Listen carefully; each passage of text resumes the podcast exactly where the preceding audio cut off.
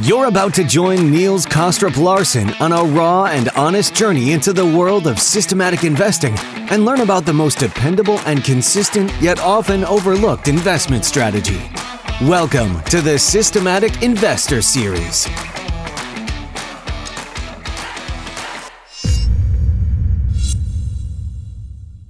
Welcome or welcome back to this week's edition of the Systematic Investor Series with Andrew Beer and I, Niels Kaastrup Larsen, where each week we take the pulse of the global markets through the lens of a rules-based investor. If you're new to the show, I hope that today's episode will trigger your curiosity enough to check out the back catalog and listen to the past episodes that you may have missed, like last week's conversation with Rob, where we explored topics like how to forecast future market volatility and the pros and cons of using a value at risk methodology before the conversation took a surprising twist where we found ourselves discussing reasons why you should not be a trend follower. As you can imagine, this was a difficult segment we had to go through. Also, let me warmly recommend our latest midweek episode with Rick Rule, where he shares his personal investment philosophy and some of the wildest speculations he's done in his career in a quite personal and fun conversation. There's lots to learn from his expertise in navigating the complexities of the natural resource space, and I think you might also uh, have a smile on your face as you go along. Lastly, I'm excited to invite you to enjoy the mini CTA series where Alan and I have had the privilege of speaking with some of the decision makers of the most and the uh, of most of the largest CTAs in the world. We dive deep into uh, the most pressing topics uh, and have gained some unprecedented access to these industry leaders who share some exceptional insights to the CTA world. So head over and check them out once you're done listening to Andrew and me today. Anyways, Andrew, it is great to be back with you this week. Um, how are you doing? Where in the world are you? I hear that, I, am guessing you're in New York, and I, I hear that it's super warm already. Uh, what's that all about? Yeah, yeah. So I, I am back in New York. First of all, thank you so much for having me back on. Um, yeah, I, I think we forgot spring this year. I I, I got on a plane for a business trip. It was below freezing here. I got back, it was in the the high 80s or low 90s, and so uh, it is it's it's hot and unpleasant uh, a lot sooner than I expected it to be hopefully it will moderate. Yeah, right. Well, so apparently it's not just the markets that surprise us from time to time. Mother Nature seems to be able to do that as well. We've got some good topics, as usual, uh, that we are going to uh, discuss. Before we do that, let me try and summarize what's been going on in the markets uh, this week. Now, following the Fed induced banking crisis that captivated the markets last month, much debate has focused on the next course of action. Clearly, the Fed's uh, sharp and relentless rise in interest rates and negligence uh, on its regulatory responsibility contributed to the demise of Silicon Valley Bank and Signature Bank. From that, an argument can be made that they should pause from any additional rate hikes to evaluate their action to date. If not, for, for no other reason, um, to let the banks uh, that extended the duration too soon generate some net interest income. However, an equally persuasive argument is that the inflation mentality is starting to become entrenched. Perhaps there are three big hurdles to overcome to justify raising rates at the next meeting, and all of them have flashed a green light for the Fed to continue. The unemployment report, the consumer price index, and the producer price index all portrayed an economy that is slowing down, but by no means is falling off a cliff. That should be enough to give them the room for at least another 25 basis points hike. In addition to Friday's PPI number, the first of the money center banks released quarterly earnings results. JP Morgan, Citibank, and Wells Fargo all reported better than expected earnings for the first quarter. Investors were fearful that these three would miss expectations or report balance sheet deterioration. But contrary to that concern, all three reported better than expected results. Uh, results. Now, that's not to say that we're out of the woods completely in that sector. We have Bank of, of America, Morgan Stanley, Goldman Sachs, TD Bank, and US Bancorp all reporting next week, with smaller regional banks coming later in the month. Also released uh, yesterday, Friday, was the University of Michigan survey. These surveys present an unbiased portrayal of consumer sentiment in real time, as opposed to the BLS reports that are massaged and seasonally adjusted to smooth changes. In reviewing the results, many were surprised that the current conditions index currently rose to 68.6 from 66 um, last month. While that's well off the high reached in 2020, given the noticeable deceleration in the economic activity, it is surprising that it didn't fall. Now, the other U of A surprise, and this one is certainly going to be noticed by the Fed, is the one year forward expectation of inflation, which rose to 4.6 from 3.7 last month. While that's well off the 5.4 expectation uh, touched last year, that consumers expect inflation to rise further despite the rate hikes uh, to date suggests that inflation concerns are starting to become ingrained. Exactly what the Fed had hoped to avoid. Anyways, I think I managed to get through that introduction in my little, um, um, how should I say, intermittent setup here in, in a hotel room in Singapore, but I, I think we did okay. Andrew, um, what have you been looking at the last, I don't know, few weeks since we last spoke? Anything other than SVB that caught your eye? Well, I think, I, I mean, to me, SVB was absolutely fascinating and also sort of terrifying at the same time. Um, because I think one of the things that's been so remarkable about this, you know, this uh, about this tightening cycle is we didn't have to worry about the banking system, right? I mean, the the the, the standard view was.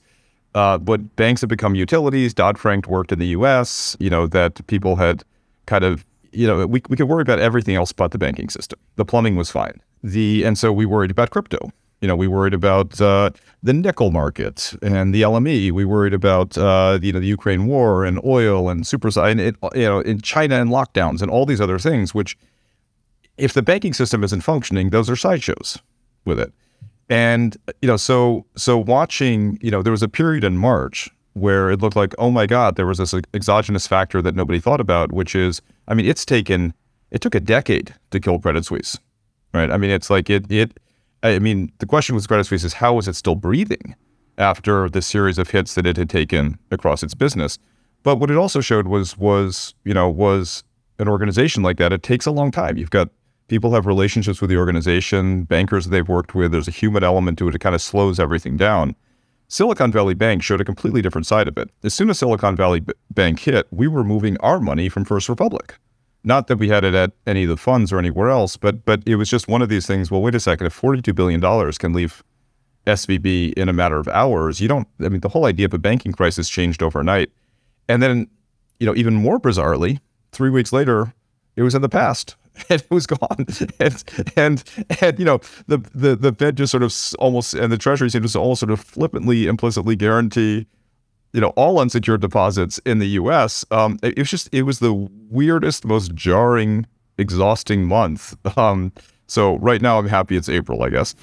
Yeah, no, I completely agree with that. I, you make some very good points, um, and uh, I'm not sure it's really sunk in. Uh, not, I mean, not for me, and, and I'm sure for many other people that it is quite extraordinary what's happened and all these things like okay we can just guarantee everything um, even that is is is when you think about it, it's just uh, you know very extraordinary and I, what does it really tell you? I mean, I think it tells you that we have some huge problems somewhere. Um, if if that's the kind of guarantees that are necessary in order to bring back confidence uh, in in the markets. And I've always, not always, but I've said in the last couple of years that m- my biggest worry is actually confidence, and it's not something we've had to worry about too much, as you pointed out. Um, but now we've seen how quick things can change, and um, of course, if that confidence or lack of confidence were to hit the policies of the central banks and the central banks themselves, which could happen, then um, yeah. What I mean, I think I think if we you know if we lined up macroeconomists and said, "Show me your macro predictions over the past five years," we wouldn't invest with any one of them. Right? It's it's everybody's macro predictions. I mean, maybe one guy gets it right once or twice in a row, and then he's completely wrong. I mean, look at look at March, right? I mean, some of the huge winners of last year. You've seen articles in in you know Bloomberg and the FT talking about guys who are up 100, you know, 200% last year who are down 40% this year. But what I find just fascinating watching it is just the certainty with which people have. You know, so we went overnight. We had this debate in the first, you know, for several months as to whether we were in a Goldilocks situation or a Cassandra situation.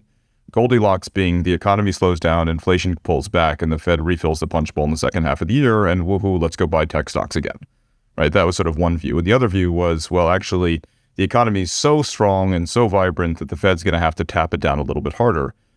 but but in neither one of those scenarios, which was you know this was the debate that was wrenching the two year Treasury back and back and forth over over the course of months. In nowhere in that debate was what if the banking system fails and what if we go into a deep recession and you know and and so you get to the end of March, bonds are up three percent and equities are up three percent at the end of the month after having just stumbled out of a car, you know, a multi-car wreck that that happened. It's just it's it it does feel as your your your point about it feels like it sort of hasn't sunk in yet. It's almost like it's it's there's almost disbelief about what happened. Um, so we'll so we'll see. I mean, I think I think the irony is that like you know I asked people today. Uh, but, you know, and we'll talk about kind of managed futures performance when they say they're frustrated with managed futures performance. I said, like, imagine if the space was flat, you know, and and was flat in March, you'd be loading up on it because you'd be looking at it and saying, hey, sure, given how wrong people's predictions have been by such a wide margin. And, you know, where do you think equities are going to be in the next six months? They could be up 30%, they could be down 40%. Like we have those kinds of really, really wide ranges of outcomes that are possible on both sides of it. And yet people are just utterly confident that we're going to hit down the middle of the road. And I just, and I think that's just been the fascinating part of this market that's been fueling volatility.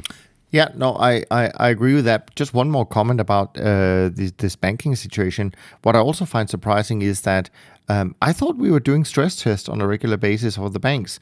And if, if the banks are now failing based on what the Fed is doing, I mean, that shouldn't come as a surprise to the Fed because they're do, doing it. So I'm kind of thinking, what, what's the purpose of all these things? And, and, and how can you come up with so many bad policies and not really notice that they're, you know, breaking, there are parts in the system that's breaking. Anyways, we'll leave uh, the banking system as it is and we'll uh, talk about something we probably know a little bit more about anyways which is happens to be managed futures trend following. So just as a quick uh, update uh, for people as I normally do. I mean, I think this week generally pretty good for trend followers. We have higher yields, we have higher stock prices. I think that probably suited most trend followers.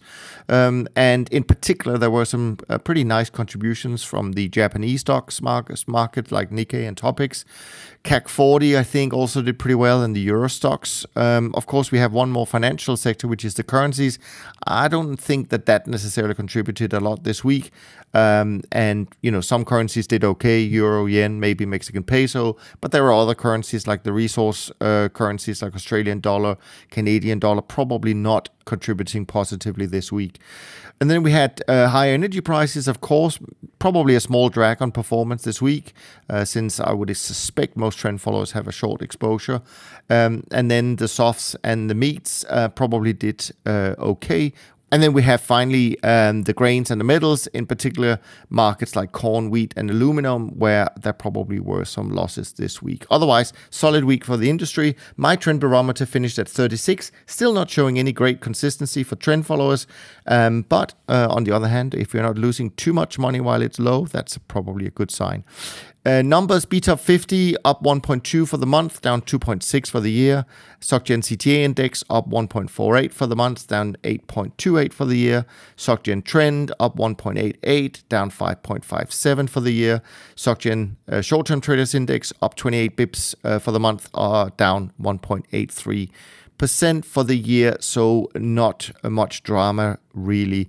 Uh, equity is doing well for the month, uh, up a bit MSCI and uh, S&P, and and up pretty well, about eight nine percent for the year, while the bonds are losing a little bit of money this month. All right, that was that. Um, Andrew, we're going to have to talk about some of these um, great topics um, that you brought along. I found a couple that I thought was could be interesting. Now, you told me before we press record that uh, you had not had time to listen to much of the CTA series, and that's fine. But you also told me that people, you also told me that people had talked to you about it. Um, so you, so yeah. so I'm curious what they're mm-hmm. telling you because, of course, I was kind of hoping you would listen because I've been very diligent in trying to ask all of these big managers about replication, uh, you know, to help you get feedback on what managers think about what you guys are doing. Um, so you got some catching up to do, my friend. Um, but what I did, do indeed. Yeah, I do indeed. but what did people tell you uh, so far? Well, I, look, I, I think everybody's concerned about replication, including not not you know not just funds that are doing this, but also investors, is you know, are, are we too concentrated? Do we do we do we lack sufficient diversification? And and are we too slow? Right. I mean, those are those of those are the issues that we worry about. Right. It's not. I mean, we're not we're not fools. We you know we know that we are trying to do something that is generally very very complicated. In you know we we have chosen this way to do it because we think we we decided back in 2015 it was the most simple and efficient way to get exposure to the space. But but by no means do we think it's perfect. You know we don't have position level reports. We're not trying to uh, you know drill down to the level of um, uh, you know of the 47th most, most important position. Um, and, uh, and, and and those are very legitimate concerns, and our job is to look at them rigorously. Um, you know, we obviously myself, I fell in love with this as a way of doing it back in 2015, so I'm never going to be fully biased in it. Um, if somebody came along and came up with a you know magical way of doing this it's better than ours it would be a very sad day for us but but it was it would be honestly we'd have to pivot our our, our business and find a way to adopt it and there are have been numerous periods over the past seven years, um, or seven plus years that we've been doing it, where we've said, you know, is here's a new tool. You know, do we think it works? Do we think it enhances? Like the whole um, using trend following models. You know, one of uh, a guy that I think very highly of, Corey Hoffstein, has launched an ETF in the U.S. that seems to combine a factor-based replication with his own essentially trend following signals and then kind of merge those in some fashion. We've looked at doing that in the past and we've never done it for for for a variety of reasons. So um, so the, the concerns are very legitimate, and and you know, and our job then is to try to give a candid response as to whether we think you know how concerning those those should be for investors. Yeah, no, that that that's fair enough. But anyways, maybe next time, since I know you're going on a on a couple of cross Atlantic trips, maybe you'll you'll have time to listen in and uh, and then I can drill a little bit deeper uh, into this topic with you. Anyways, you brought along uh, some topics that I also think was very relevant. Obviously, we are, uh, at least to begin with, going to stick to the topic of replication. And you said there are kind of a few things that people focus on at the moment. Uh, there's a focus on drawdown in terms of what uh, you've experienced in DBMF uh, compared to the drawdown uh, that the CTA in SocGen CTA index has experienced. Why don't you talk about that a bit, and then we'll dive into some. I, I may have some comments to each of the points, so um, but I'd love to hear what uh, kind of the points you you raised. Yeah, so so so our drawdown since the peak last fall is larger than I would have expected. Right. I mean, let's.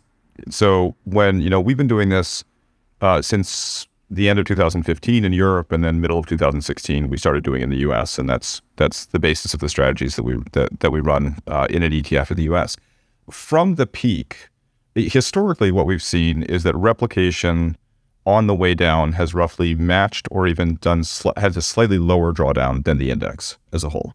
And and within the index, there's always you know wide dispersion. Some guys are going down a lot. Some guys are cutting their risk earlier. There's all these kind of variations in it. Um, when you go all the way back to the early 2000s, if you were if we had been running the same the same models and same strategies back then, you actually do see periods where replication does worse than than than the index.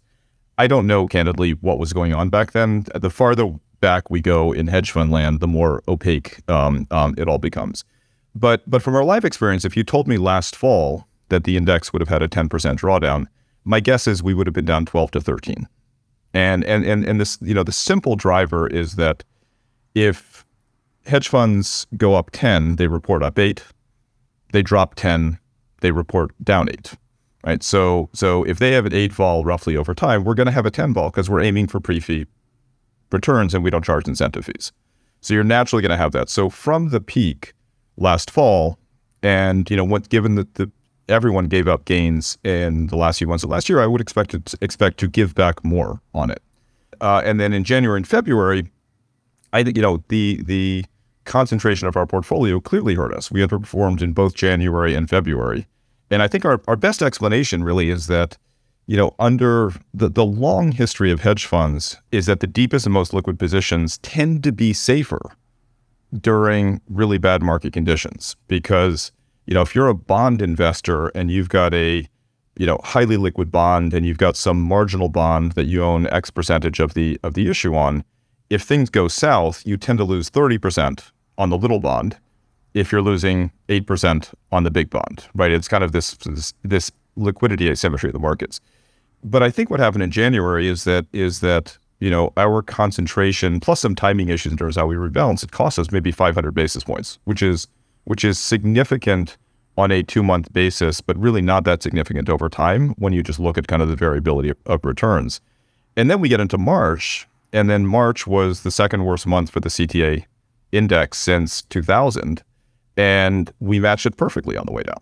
I mean, it's which I, you know I, I would love to have you know have missed on the replication side and, and not go down as much, but but you know we we're both down roughly seven percent. So it's been a weird sort of combination of three things in a row. But that being said, it's something that we have to address with people because now when you look at our numbers over time, you'll see a drawdown that exceeds that of the index, slightly more than I would have expected, and to try to make an assessment as to whether those things that happened are likely to persist. And the only one that I would say that is, you know, we'd have to really focus on is January and February in underperformance. Are those two months representative of a broad change in the markets that I think you and I even talked about in in in the last webinar, or are they isolated events where we think things will go back to more normal market conditions? But just remind me, uh, I mean, so many things happen. What was so unusual, you said, in, in January and February from your point of view? I don't remember them as being so unusual, really. Just a bit of volatility. So what I think what I think happened. So if, if we had, for instance, not just been invested in treasuries, but had also had you know been invested in British, German, and Japanese fixed income, if we were diversified across that. So, so, so here's a, you know, going back to the diversification argument. The, the crazy thing about the first three months of the year is it was a one factor market. Okay. The, the very best replication of the SocGen CTA index at the first three months of the year was one factor. It was just do the two year treasury and nothing else. And and you would have a correlation of 0.92 and within 100 basis points of of net performance with i mean really really high high tracking over time. And so from what i think happened with us when we look at it is you know if we if we'd had for instance the mexican peso that would have helped us. If we'd had um, uh, i think you know canadian fixed income i think that would have helped us so so you know when we look at a period like this we always try to find what we wished we'd known about on December 31 and then held through that two month period. And so as we look at it, and you can never get a perfectly crystal clear picture as to the differences because we can't see obviously the exact positioning and weighting of everybody in the portfolios and what's driving their numbers. But um, but but if you if you you know the general construct is we take about 10% of the positions of the space and try to match pre-fee returns. That works really well about 90% of the time. And so on average, because we're cutting out lots of fees and expenses, we've on average we expect to do three to four hundred basis points better than the overall space, purely through fee efficiency. And and so if you look at it on a rolling one year basis, we tend to outperform about ninety percent of the time, which is a sort of astonishing thing when you're talking about an, an, an ETF versus hedge funds with minimums, you know, monthly liquidity, et cetera. Um, the but 10% of the time we will underperform, and the question is why. And so if you look at not from the peak, but over a rolling one year period, we're actually pretty much in line with the SocGen CTA index, in part because we did so much better in the first nine months of last year, in part because of that 20% fee, because we were that, you know, was a huge boost to our performance. And then we've given that back plus a little bit more since then. So we, I don't know. I mean, you, you may know better as to as, as to how how it was impacting your portfolio, but but we we clearly missed something. Yeah, so so I mean, you bring up a couple of uh, interesting points, and I think you and I have kind of discussed uh, some of these uh, in the past. So uh, so so first of all, I, I, I have to just mention that it sounds like performance fee can be a good thing because they also come back when they're not crystallized. So uh, so well, it's true. Except this year, except this year, one you know, if I were an investor who'd paid a lot of incentive fees last year, I might be asking for a rebate this year. But that's a that's a that's a different conversation. If I'm a long term investor, well, it's very very early, early days, yeah. right? But but but there's a couple of interesting things, um, and I'm going to try and and see if I can and remember them. So you talk about the influence, say, that the two-year note had uh, in that period as a as a quote unquote factor. And if I look, and I think I think we talked about this before that that in a period of time that we saw maybe the last 18 months or even more, almost two years prior to 2023, trend following returns were reasonably orderly and they came predominantly from fixed income. And you trade a lot of fixed income, so I would imagine it was relatively easy to capture that, so to speak. But I've al- I've always wondered, um, and and I guess you could say that in the very long run, in the last two decades, probably, um, and I think that's certainly something we've always been um, reminded of, let's put it that uh, in a gentle way, um, by some people that, oh, but trend followers, they've had it so easy. All their returns came from fixed income. And that's true because that's where the most steady trends were. However, that doesn't say anything about the future, right? So I'm, I'm still of the opinion that um, if market conditions and, and performance drivers in, in our world changes dramatically from the last 20 years, meaning not fixed income, then I do think, I mean, I mean, you can certainly tell me uh, why I'm wrong if, if, if I am, but I do think it's going to be harder for, for strategies like yours, given the fact that at this point in time, you rely a lot on fixed income for the replication um, because there will there will be periods where it's driven by commodities. It may not have been shown in, in, in, in, for many years, but we will they will come at some point. Uh, equities, you may be able to capture that. Currencies, you may be able to capture. I don't know, um, but certainly, you know. So so that's just in my mind. I'm thinking, yeah, if you have a lot of fixed income in your replicator model, the last 20 years and certainly the last couple of years, there would have been a lot of um, kind of a tailwind for for that kind of uh, strategy, um, but that may not be the case uh, in the future. And this year, we've seen that that particular sector can be difficult, which of course it will be, and it should be from time to time. It should be difficult. So the question is, is is then that the thing that you need to address? Meaning that, yeah, if once we get into fixed income difficult periods, um, we're to have to f- do something different in order to keep up with the the more diversified managers, if I can put it that way. Yeah. So I think I think um, to me, I, I, guess I would go one step below fixed income. So so last year, for instance, I mean, fixed income, uh, we uh, so we are in our standard models. We're we're diversified across rates, currencies, equities, and commodities. We just have a we only have ten instruments, right? So we're it's a very limited pool. So it's three treasury futures contracts, you know, three equity futures contracts, two currency contracts, and and and two commodity contracts. Um, so last year, uh, you know, if you look at the attribution, we made money in commodity. You know, we made money by being long oil. We made money by being short the yen. That's actually our single biggest position gainer and um, and then we made money in uh, by being short treasuries.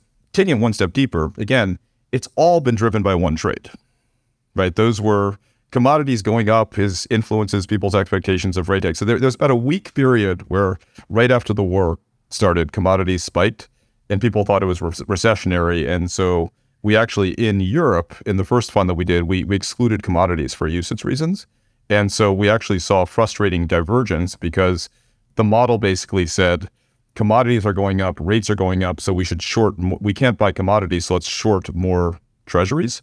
And then when they when they when they diverged, it cost us in the first quarter of last year. So, but I think I mean the underlying driver of all of this has been what's the Fed going to do in a month, and I think that's sort of the one trade market. Now, I think I think what happened to me, what happened with the managed futures space is starting in 2021, there were pretty serious people who were saying that inflation could come back. But the the structure of the asset management business, the vast majority of it, model portfolios, institutional investors, et cetera, they are built to move slowly. You know, you're talking about people who have 10 year, 20 year capital markets assumptions, and they're totally confident in terms of how you know European stocks are going to do relative to the S&P 500 over the next 10 years, but they can't tell you. They have no belief that they can tell you what's going to happen in a month or two. Query whether, if you went back and looked at their predictions 10 years ago, they're as accurate as they think they are, but it's their business, right? Their job is to they're they're they're supposed to be the steady hand at the wheel. And the investment world has been trained that, you know, don't be flighty, don't sell at the bottom, don't do all these things. So the whole asset management has a narrative around not selling at the wrong time. By the way, managed futures does not, right? And that's something that that I think we collectively have to address is there's not a compelling you know, my bond portfolio is down 20%. Don't worry, I'm going to get it back at maturity. My equities are down 20%. You know, buy more, don't. If anything, buy more at the bottom. Look at the past 70 years. Value stocks underperformed by, you know, over over eight or 10 years. Well, the next 70 years will be great, right? Everybody has a well constructed narrative that has some fundamental grounding.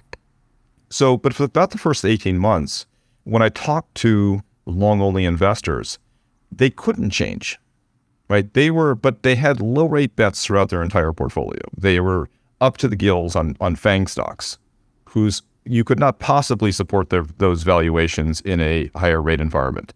They had double A rated bonds with 10 year maturities at a 1.5% yield, right? It was just by doing the simple stuff, you had a massive low rate bet.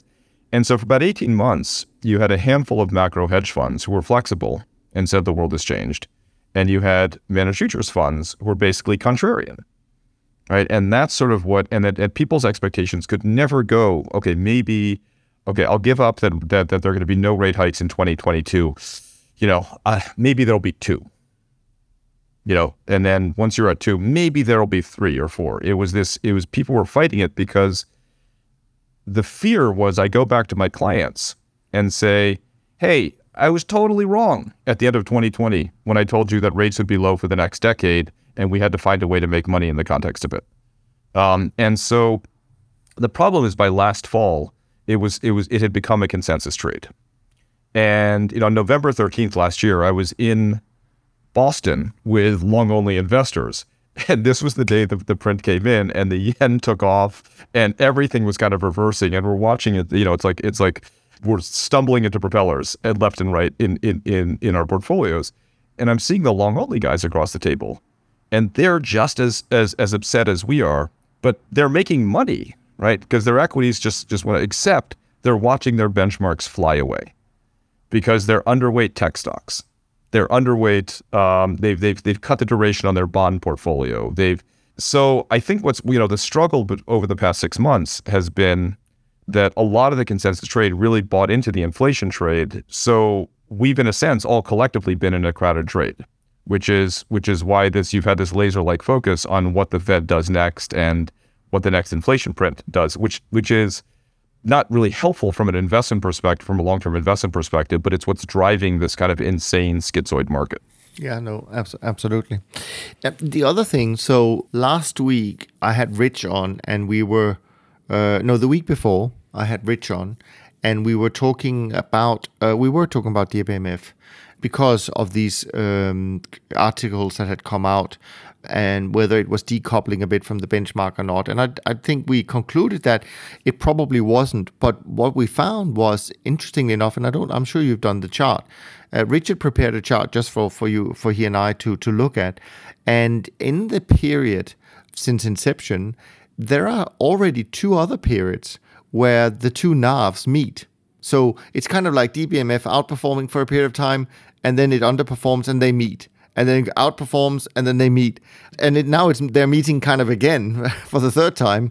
And so i don't know. I mean whether that's actually probably in a sense what you should end up expecting to some degree. And of course then you can make the argument saying yeah there's going to be periods of time where we're outperforming right but in the but there's also going to be periods of time where someone could raise their hand and say well it's exactly the same so, so, so let me to, to take a step back, right? This is also so expectations.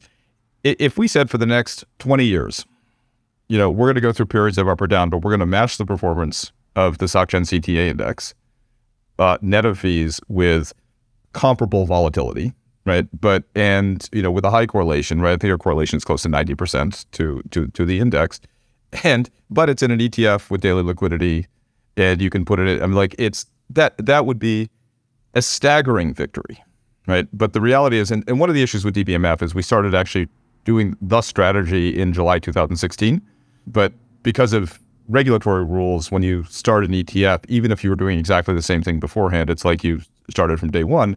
So when institutional investors look at us going back, they say, well, show me at least since July 2016, and you can look at that period. Even with the recent drawdowns, um, uh, you know, I mean, in general, we've been kind of meeting this idea of outperforming by 300 basis points or more back when people first started doing replication in in pre like 2006 2007 when I first got interested in the space it, it would have been it was the holy grail, right? If you can just do what hedge funds are doing, but offer liquidity, low fees, transparency, and these other things to make it a more client friendly vehicle, that was considered the holy grail of hedge fund investing. And people have tried a lot of different ways to do that. The only thing that's worked well is replication, and it only works in limited circumstances. It doesn't work. You can't you can't do this to Millennium, right? You can't do this to Citadel. You can't do this to you know distressed debt managers or merger arbitrage. Um, but you can do it with equity long short, and you can do it with managed futures. So in the 2010s, though, what happened was because the industry's overall returns were so low, and that they were in many cases sitting under this high, you know, crushing burden of fees. If you're in a lower return environment and cash is earning zero and you have high fees, guess what? You're going to have. It's not surprising you're going to have dead money in these strategies. So um, that's when people started to focus on on on outperformance. And what most people did is they said, you know, like if you look at like for instance the broader UCITS hedge fund world or the mutual fund UCITS world, they say, you know, the the overall returns are embarrassingly low, right? So the overall returns of all hedge funds in these areas like two percent per annum over a decade when everything else is going up. So you cannot make, and it's maybe half or forty percent of what actual hedge funds are doing. So you can't make a credible argument that this should be in any portfolio anywhere from an asset allocation perspective. But if you found find the one guy who was up 10% three years in a row, or the one guy who was consistently doing 500 basis points better, you'd make an argument that that guy should fill your asset allocation bucket. And as an allocator, that's insane. Right? That's the that's basically saying I want exposure to hedge funds, but I'm going to pick Fred's hedge fund because he's been doing well. But but it's what allocators had to do because they were under pressure to inc- include these things in their portfolios. But what it meant was that they would give money to guys at the top, at the, the peak performance. They would underperform. And so if you look at the broader liquid alts alts world, that 2% that you would have made is certainly not impressive, but based upon how money flowed, they actually made less than zero by investing in this space, by chasing hot dots. So, so you're right. I mean, we may find ourselves if it turns out that the world has changed and we lose some of what's been a, a pure fee and structural advantage over the past seven years. And, and just to put it in context, like from back from when we started, we've still roughly doubled the performance of the SocGen CTA index since we started with a little bit more volatility.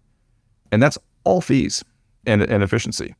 And I think I think the interesting question that it raises is that in other parts of the asset management industry, you have more of a fragmentation of products. So we can, you know, you can get direct exposure to the S&P 500, but then you add that to a concentrated bet to a guy who's doing something meaningfully different, not not with high overlap to the S&P 500. And so I think the diversification question gets into a really interesting argument or really interesting discussion as to whether funds in this space should be un- unbundled in some fashion. And I've got to go through sort of the mental model as to how people think about that. So when you say they should be unbundled, I'm not in, entirely sure I, I know what you mean by that. So let, okay, so let's say we conclude that that that I mean, let's say a reasonable person looks at replication with 10 positions and says, you know, let's say, and we think that the broader managed future space on average, just to pick a number, does 100 positions. That, that's a little bit high, but just use, use it as a simple number. So, what percentage of the returns do we think will be picked up by those 10 positions over the next 10 years? 50%? 70%? Right? It's got to, it's not, it's not 20% right? It's it may not be hundred percent. It may be, but let's let's say it's just argument says let's say it's fifty percent. So I have the ability to, and then I and then I see managers over here, and I say, well, look, I fully agree with you that positions eleven through hundred are really valuable. And they're in fact more valuable on a Sharpe ratio basis or something than positions one through 10. But what would happen in a normal asset management world would be I would then offer two products. Right? I would offer a lower cost 1 through 10 product, which is what we're trying to do, as opposed to a really a higher Sharpe ratio, more like in, in a sense, it's almost what man has done. I mean, with evolution, right? In that you've got you can get those guys on the call and they can tell you more specifically what they do. But but but the argument, and when I've looked at the numbers, the numbers are incredible, right? And they basically made the argument that we can find 290 other markets that even with higher fees, even with capacity constraints and all sorts of other things, we can generate much, much, much higher Sharpe ratios because we are willing to to you know to find these really esoteric markets and at not insignificant cost, build the trading infrastructure to be able to access those markets and deliver that back to clients. But if if positions 11 through 100, you know, think about the difference. Let's say there's a 400 basis point cost differential with implementation costs and everything else between the top half of your portfolio and the bottom half of your portfolio. The bottom half of your portfolio has to do much, much, much, much, much better to carry the top half if you if you can get that efficiently. Yeah, no. So I, that, I mean, that, yeah, I mean, I mean, there's there's I'll just so there's an analog in in in the equity long short world and in other hedge fund areas where you know people say, well, these are my my ten favorite positions, but I've got another thirty stocks that I like, and so you know what allocators have wrestled with is maybe I just need the ten, but the problem is the ten you can often copy yourself because you can see what positions they own through things like 13F filings. So, so it, it really part of the challenge that equity long short has has had is justifying a one and a half and twenty fee structure for the whole strategy.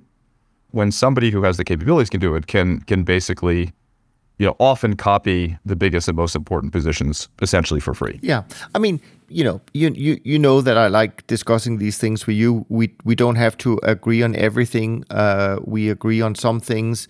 Um, as I've said to you before, I think what you guys are doing um, is is a great service to uh, smaller investors who um, could not otherwise get exposure to the space. I think that's fantastic. I don't necessarily agree that that that strategies like yours has to be sold as oh, but we are 400 basis points better because I actually don't necessarily no, I agree. exactly. I completely agree. Yeah, that's because that's I just, think that's just what we did. Exactly. Yeah, yeah. Because I actually think that the fact that you can do this daily liquidity and it's an ETF and and uh, and so on and so forth uh, is a great service uh, to to investors, and it should be enough. And of course, I also am of the opinion. Uh, having watched these managers now for 30 years, you know, it is still the, the, the same five or ten names that is on top of the uh, rankings. And once you just zoom out a little bit, they do perform pretty well, and it's not that hard for investors, institutional investors, to pick uh, a decent group of managers, so to speak. And and and I always thought it was funny that. And I know why they do it, but I, I still think it's funny that they feel they have to replicate an index. I mean, I think you can find five managers that will beat the index for them. I mean, they should be able to at least. So, first of all, I, I expect very, very, very little to get very little traction with institutional investors who are currently invested with hedge funds. And the reason is is so so first of all, I mean our, our primary focus is, is is providing, you know, a an access vehicle. I think the structure of this industry, right? I find managed futures incredibly interesting, fascinating sociologically, because I think the industry grew up with a very, very loyal core group of allocators that that they tend to be more quantitatively sophisticated. They're working at pension plans. They tend to have a lot of time to evaluate all 20 of the constituents of the SocGen CTA index. And and in a sense, you know, having talked to a lot of those people, a lot of their it's what they like to do. Right? It's not it's not about it's it's not their money. It's what they like to do. They've been hired to do this job. They're going to keep doing it. And so they are going to and and I think man actually, you know, I think if you talk to Abby, Abby will will will say that you need lots and lots of position underlying managers to diversify. AlphaSimplex gets you pretty darn close to the SocGen CTA index over time with maybe a little more vol. Actually, we had AlphaSimplex end up being being quite close over time. The uh, you know, you can put two guys together or three guys together and you you you achieve much of your diversification goal. But what I think is fascinating is that the language around the industry is geared toward the guys who like the space. And the marketing is geared toward it's it's it's it's been a relatively flat pool of capital for a decade. And so if you look at the US mutual fund space, there's about 20 billion in assets today. And there was 28 billion when we started, in part because AQR was 14 billion of it, right? So here we are, you know, with something that with a strategy that has more diversification value in a portfolio than private equity, private credit, infrastructure, REITs, commodities, you name it. And it's 10 basis points of the mutual fund world in the US. And it's five basis points of the liquid alts world, which is populated by garbage products. So, so why is that? Because I think the language of the space is about talking on technical terms to the people who want to hear it. Because we're all selling quantitative leverage long short derivative based black boxes. Right? Ours is the most open of the black boxes because you can see our positions every day. I don't know what you would really do with it. I don't know how you, you know, look at our positions and say, you know, well, this makes me feel really good about, you know, You our could- returns over the next three days. it. you can rally do it tomorrow so um, so the um uh, actually I, I actually love that etf idea it's the most is like it would be such poetic justice to have the the the dbmf plus plus day plus one day etf uh, at at 10 basis points less um but but what i think so but but the language of the space right you're you're talking other than abby and a few other players you're really talking about single managers who are pitching the space a little bit, but mostly why they're better than everybody else. Because they don't have to really convince people about the space because they're already sold on it. And so, in a sense, what they're saying, and I, I call it kind of this Hunger Games of marketing, because what they're trying to say is, you know, is I'm better than them because I'm marginally cheaper, or I, um, I do better in these kinds of markets. I have more instruments. I got rid of my equity risk. I've got stop losses. I've got, and what they're really doing, I've described it as walking into a car dealership, and they've dis- disassembled all the cars and they're pointing to, you know, well, look at the brake system over here versus that over there. And and for 99% of the investors who should be using this in their portfolios, it's terrifying. It's terrifying. They don't there's no visceral way of saying, "Oh, I feel really good because I think the one that's probably most compelling is when you say I have stop losses and we're going to get out before anything really bad happens. But I think that, you know, when we've looked at it and we said it sounds like a great idea, the problem is we think it's a toin cost as to whether you get stopped out when you want to be stopped out or stopped out when you don't want to be stopped out. Um, and like you mentioned, it should be a good week for people um, when if rates are going up this week. I think there are plenty of guys who who who did get out of their fixed income positions by virtue of these other things. Not good for them, but on the other hand, it was great for them in the last two weeks of March. Um, so really, what what I'm focused on is is primarily, and and whether that means we match the performance over time. If we did 200 basis points worse over time, net of fees, but we could still deliver the vast majority of the benefits to the other 99 percent. But then my job is, you know, I'm I'm the guy on your podcast who knows less about this space in a lot of ways than everybody else.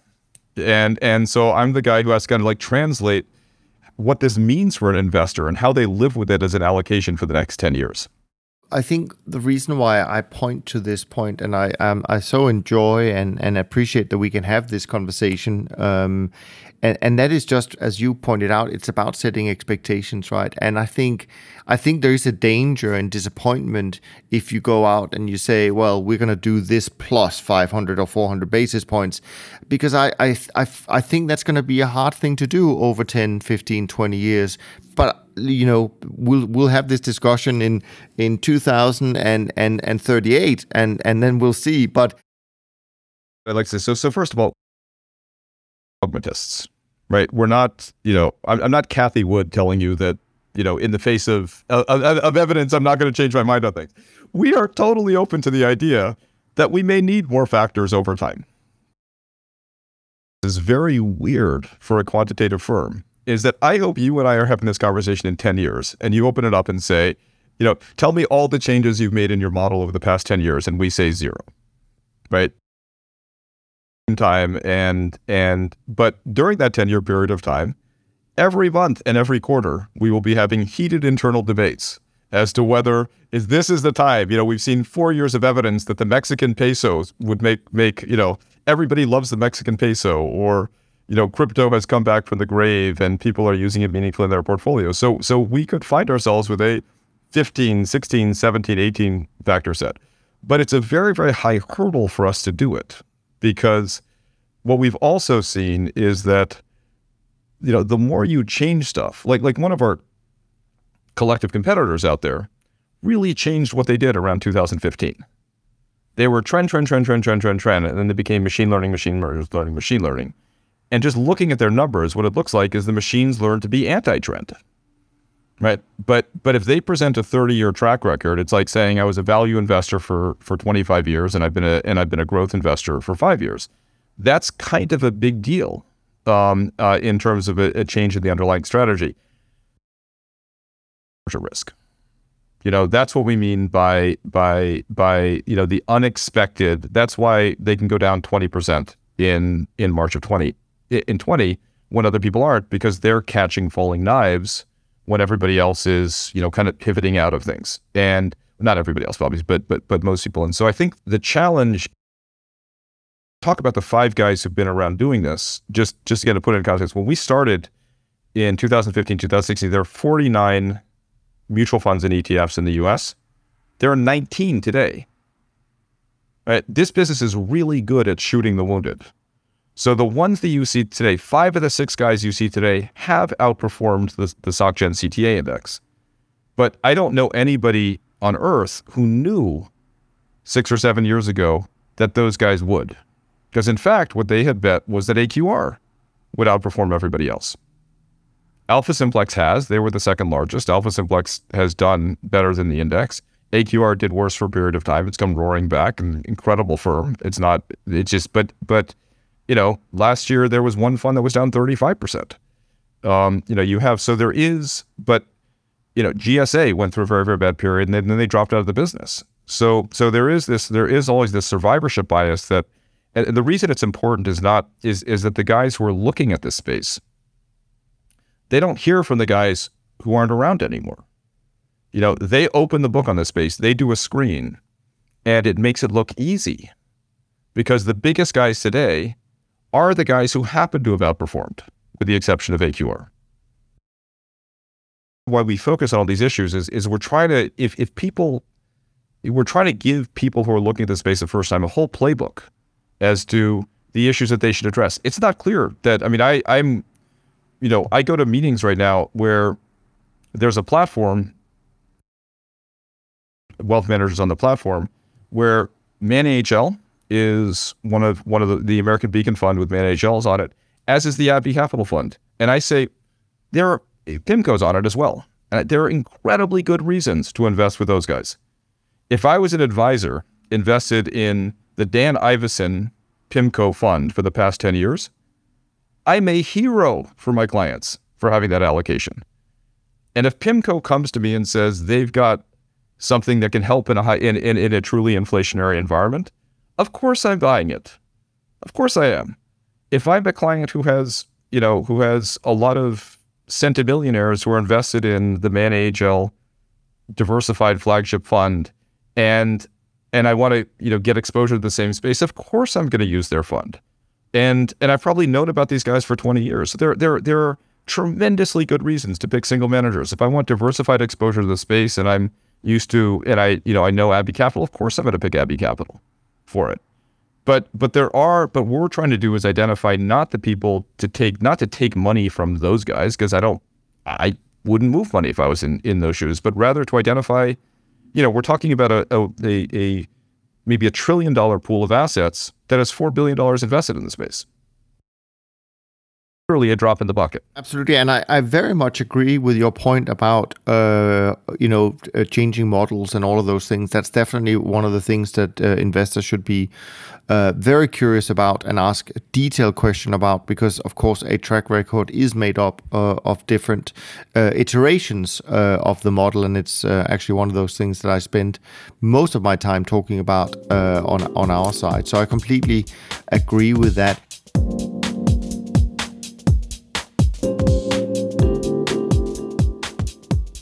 Little bit about an hour or so. Uh, in terms of your topics, Andrew, bring up one other topic uh, before we we wrap up. Uh, is there anything else you wanted to uh, that you sent over? You wanted me to bring up? Um, I think we've covered. I I, I will I'll leave it in your hands. Yeah, i yeah. I think i we've uh, covered most of it. I, I sent this article to you because it, it, it showed up in my some kind of social media feed earlier today. A, a, a, newspaper article that came out probably in the last 24 hours or so in the English newspaper called The Guardian. And the heading is Top 10 hedge funds made 1.5 billion in profit from Ukraine war food price spike. And then it goes on to say analysis covering first quarter of last year raises questions over the role of speculators in inflation food prices.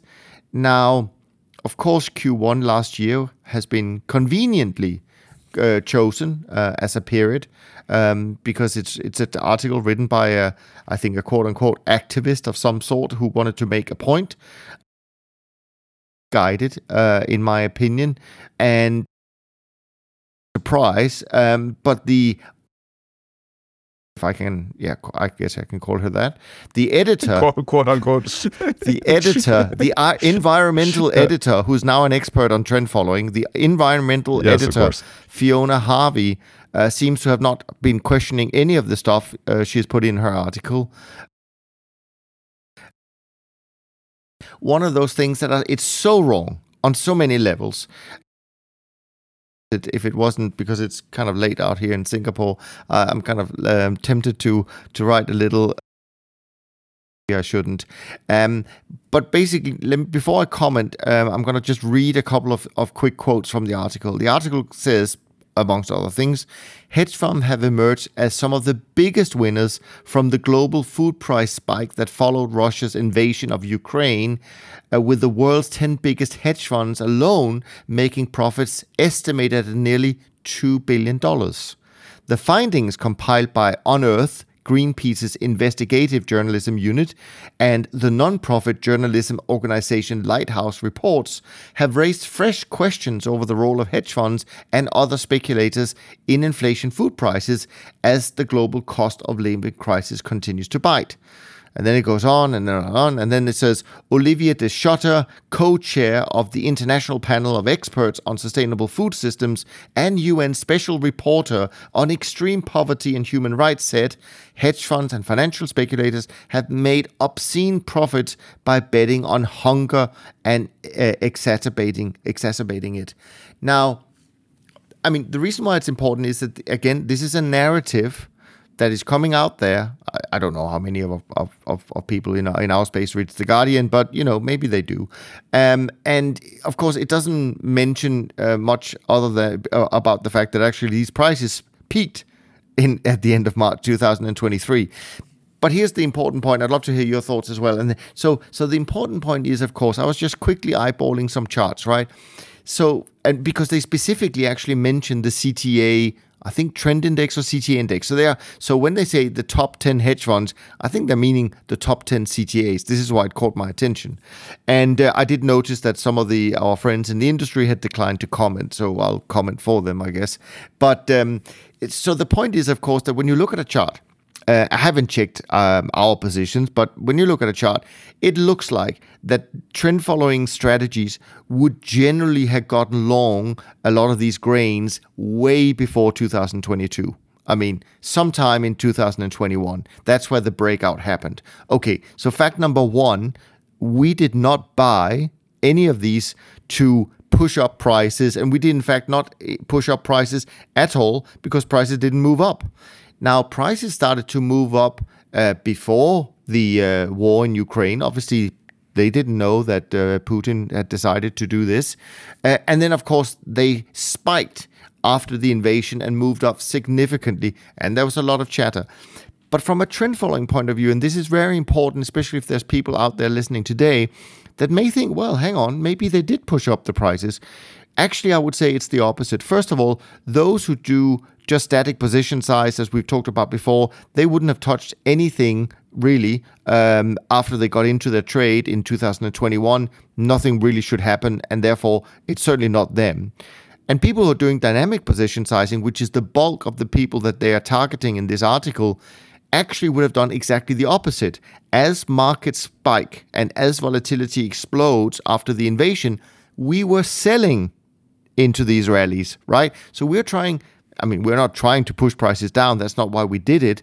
But we actually dampened the rise of these food prices uh, as March was going on uh, and prices were rallying because of the expansion of volatility uh, our firm did, uh, and I'm sure all of our friends in the industry uh, doing more or less the same thing, were doing the same. So, in fact, this article is completely the opposite of what happened to be called out.